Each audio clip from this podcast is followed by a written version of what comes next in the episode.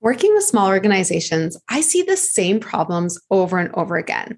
And there's a very consistent pattern that I want to help organizations get out of or redefine because it's not working for them. And that pattern is basically that they're misdiagnosing their fundraising challenges and definitely misdiagnosing their fundraising opportunities. So, very often I see organizations think that um, we are going to solve all of our fundraising with this one thing or you know this one strategy. And mostly they're looking at large organizations to get inspiration for that strategy. So i've seen we need better marketing. We need a major gift campaign. We need um, corporate sponsorship. All there's so many ideas but very often they're just generated by a bunch of people sitting around a boardroom table or on a Zoom call thinking about what would we like our fundraising to look like. And most of the time, those solutions are not aligned with what's going to raise your money, your organization money today and in the near future and grow it to be a sustainable program. That is what we're going to be talking about on today's podcast. I'm your host, Cindy Wagman, and you're listening to the Small Nonprofit Podcast, where we bring you practical, down to earth advice so you can get more done for your small nonprofit and change the world. So, what is the key to unlocking your fundraising success? It's something that actually is really easy in theory, but so many people don't do. So, I'm going to talk a little bit about that today and also uh, just give you a heads up now. We are hosting a webinar on January 18th where I'm going to go into this in more detail and give you a free free guide when you register. So I'll share that at the end and it's in the show notes. But if you visit flipsidefundraising.com slash best year, uh, you can register for the webinar and really set yourself up for an amazing fundraising year for 2022 so what is this this process? What is the secret that i have for you? So the number one thing an organization can do to improve their fundraising is get to know their donors and to do so by meeting with their donors so, again, this sounds really simple. Okay, I can meet with my donors, no problem. But every time I give this advice, people don't take action. Or they think that I'm talking about having donor meetings to ask for money, which is not. So, I want to talk to you about this today because it is actually so important that you do this and you do this as a habit. So I want you to build this into your organization's operations, to your fundraising operations to do on a regular basis. So, first, let's talk about what a donor meeting is and isn't. So, a donor meeting is really, in this context, is not an ask for money. It is not a pitch and it's not talking about your organization very much. This is an opportunity for you to get to know your donors, why they support you, what they care about. Maybe even they have feedback around your fundraising or ideas to help you raise more money. There's so, I'm going to talk to you about how you can use the information that comes from these meetings. But fundamentally, I want you to remember that this is not an ask. Okay. So I want you to start to book these meetings with your donors. And again, if you sign up for the webinar, I'm going to give you a full donor meeting guide that includes how you can reach out and ask for these meetings.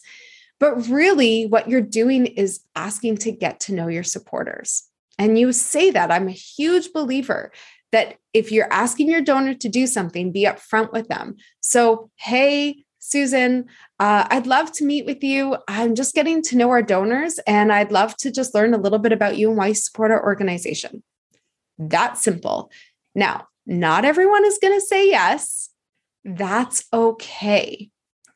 you still, I want you to practice getting no's because uh, there will be people who say yes. And most people, when they do this, are surprised by how many people say yes. So that's the first thing. I just get over the um, idea of rejection because there's nothing to be rejected for here. If they say no, you move on to the next person, right? Um, there's it's not personal uh, and you're not damaging the relationship in any way okay so go out and reach out to your donors. Who do you reach out to? Any of them. So i've had organizations start with family members who are donors because that felt most comfortable.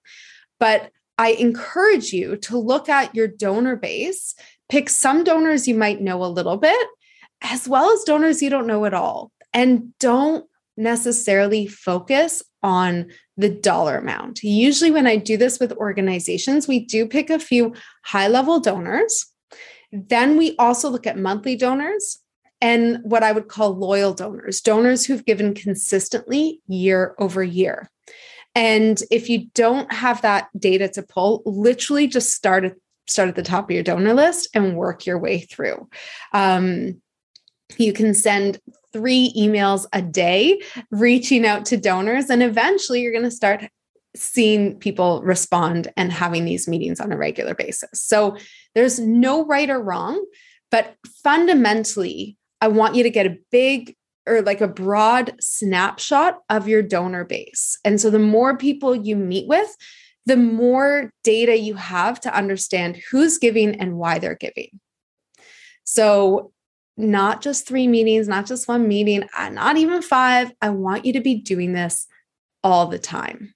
Okay. If you can do one or two meetings a week, amazing. One or two a month is also fine. Again, the idea is it's a habit and you want to do this regularly. So, what do these meetings do for your organization? Why am I such a big believer that this is the number one thing your organization can do to unlock your fundraising potential. So, first of all, most of our fundraising decisions are made, as I said before, kind of sitting in a in a boardroom or uh, around Zoom, and we make assumptions about our donors. And almost always, these assumptions are wrong.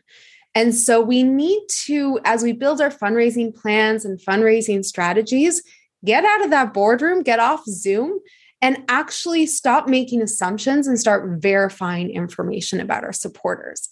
The more information we know, the more we can think about fundraising strategies that make sense for their donors and, of course, for our mission. And so, um, if your donors really get you know if if they're all uh, in their 80s your fundraising strategy is going to be very different than if they're all in their 30s um, and not all i mean obviously not all but you want to get to know a large portion of your donors so you can see who they are where they are in life. Do they want events? Do they want um, direct mail uh, do they like what are their patterns? Also what are their hobbies? What are the other things they like to do uh, or congregate with other people? The more you know about your supporters the more you can build a fundraising plan that meets them where they are on their journey. I love that quote from david love uh, where your donors are already on a journey to change the world and you're sort of meeting them there. And the more you get to know about where they are and what that journey looks like, the more you can find ways that that dovetails with your mission and your organization and find a fundraising strategy that really feels mission aligned, donor aligned. And of course, when you have those two things, it's going to help you raise more money.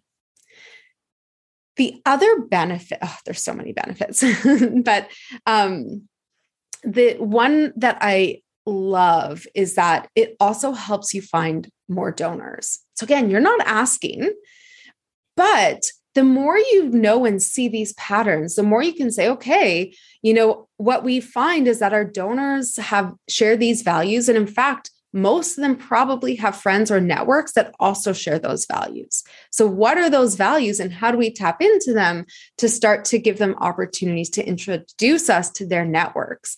So, things like friend raising events uh, and opportunities to invite people out to experience things there's so many different ways even letter writing campaigns um, your donors are probably one of the biggest untapped resources in finding new donors to your cause. So, the more you get to know them and build that fundraising strategy line with them, you can also you're creating opportunities for them to welcome more people and introduce your organization to more potential donors. So, it is one of my favorite ways to find more donors for your organization. Which also brings me to the fact that while you're not asking in this meeting, a lot of what you're doing is priming these specific donors to keep giving or to give more. And I've used this strategy with major gifts and capital campaigns as well as annual campaigns. But the more you get to know your supporters, the more you bring them in as, you know, build those relationships as friends to the organization, the more they care about your work, the more invested they are in your success, which means eventually they're going to give more. And actually, I have a lot of students when they've had these donor meetings as a byproduct, again, without even asking, people will send them a donation after. Or I've had these meetings where literally someone's pulled out their checkbook. I've not asked for any donation, but we get so excited about um, you know understanding where that donor is on their journey and then we can start to talk about how that fits with the organization and they are fired up. They're excited. They see the vision and they want to be part of it. So while you're not asking for money and i'm going to repeat that a million times you are not asking for money in these meetings. Your donors are building that investment. They're getting connected uh, and very often they will give or they'll give more at their next gift, uh, or they'll introduce you to more people. So it's a really great way to prime your donors uh, to be a champion for your fundraising. The other huge opportunity with uh, with getting to know your donors is that you get to understand how to communicate with them. And so, very often, I hear small organizations worried about building a broad donor base, you know, those annual donors or the people who are giving small amounts year over year, they worry that that's a lot of work and it's hard to maintain meaningful relationships at scale. Here's the thing it's actually, especially with technology, cheap technology now, it's not that difficult to scale things if you're communicating with them in a meaningful way if your donors are opening up your emails, if they're reading things and connecting with those scaled pieces, so it's newsletters, emails, mail, social media, you know, you need those tools to be effective for your fundraising. And really, the only way to be effective is to not just talk about what you want to talk about as an, as an organization it's again to find those points of intersection where what you want to talk about also meets what your donors uh, are supporting which also brings up an important note around communicating with donors and talking about mission and work and donor alignment. If you've heard me on my podcast or other podcasts, I've had so many conversations about having donors who are aligned with your mission. Um, and so if they don't get it, if you're having some of these conversations and, you know, it's, they can be problematic, right? We know that not all of our donors understand the work in the way that we do, and that there are some red flags, so to speak. This also helps you understand if you need to do some donor education. And we had an amazing podcast with Anil talking about donor education and how you can bring your donors on a journey to better understand your work. And so this process can help you understand if you need to do some of that educating, right? If you have an opportunity to um, identify if you have an opportunity to, to, to start to work on changing your donors' minds about things. So I always say fundraising is not about convincing people about the need for your work, but it's finding the people who believe in it already and giving them an opportunity to give and support it. But if you're finding that your organization is really um, concerned about misalignment with donors, donors who are who don't understand the mission or who who have again problematic beliefs about your mission, you can uncover that in these donor meetings so that you have a strategy to address it um, because otherwise you feel helpless. And then it feels like, well, I can't grow my fundraising because it's just going to be more problematic. So, this is an opportunity to diagnose and fix that problem as well. All of this to say, and as I said at the beginning, we make so many assumptions about our donors based on our beliefs around fundraising and the value of our work. And almost always we're wrong. And then we use these assumptions, these wrong assumptions, to, to then drive our fundraising strategy and decisions, which leads to us making bad fundraising decisions, which leads to us not raising the money we want to make or raise for our organization, which leads to scarcity mindset and this feeling that we are on this hamster wheel that we can never get off. That is not a good feeling. And I my guess is you felt that way at some point in your fundraising journey. And I want to help you get off that hamster wheel. And so it's really, as I said, not complicated work. So think about it. What's getting in your way of doing this? Is it time? This takes five minutes a day. In fact, really, I just want you to spend five minutes every morning asking people for meetings. It's that simple. Is it that you don't feel like you have all the answers or you don't know how to behave in these meetings? The thing is, all you need to do is have a few good questions, conversation starters, or sparks, and then listen. And guaranteed, you can have a meaningful conversation with people. Now, I'm not saying all of these conversations are like amazing. I've definitely had donor meetings that have lasted 10 minutes because it's been super awkward. And that's okay. You know, it, when we ended it, the donor was still really happy to have given their time. We just didn't have a whole lot to talk about. That's okay too, right? There's no right or wrong way. As long as you show up authentically and be curious and listen. You're going to get so much out of these meetings. And here's a little tip because I definitely have worked with a lot of people who feel like I don't have the answer to a specific question that the donor might ask. Therefore, I can't do this. If you don't have an answer, that's okay. It's totally fair to say, you know what, that's a really great question. No one's asked me that before let me take that back and I'll get back to you. And as a bonus, it allows you to circle back to the donor and continue the conversation and deepen the relationship. You do not need to be perfect. You do not need to be an expert in all the things. This is a learning journey, and the only way you're going to learn is by practicing. So there's no magic to these meetings. Just show up authentically. Take the pressure. Again, there's no ask, I'll say it again. So there's no pressure, right? There's no expectation that you're going to do anything other than connect with someone. All right. So think about what's getting in your way because very often we get stuck in our minds and then we kind of just stop doing it. So just practice reaching out, have a few of these meetings, get better. And if you're feeling stuck, join us on January 18th my webinar is called Your Best Fundraising Year Ever.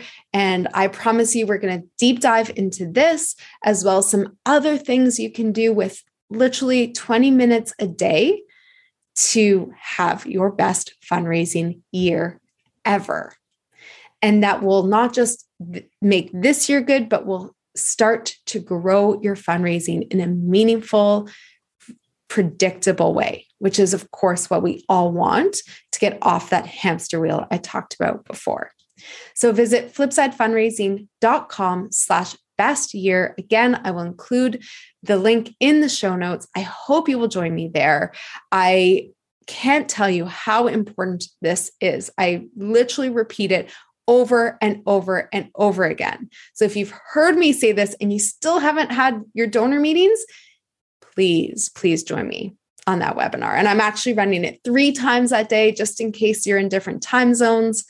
But you you need to do this. That's if you're fundraising, this is one of the things to me that is a non-negotiable as well is it is a high return activity. It might not feel that way because we're not asking in the moment, but this is the number one thing you can do to start raising more money for your organization, which is mind-boggling, right? Like we we always get so caught up in elaborate fundraising plans and strategies and we have to do these big things.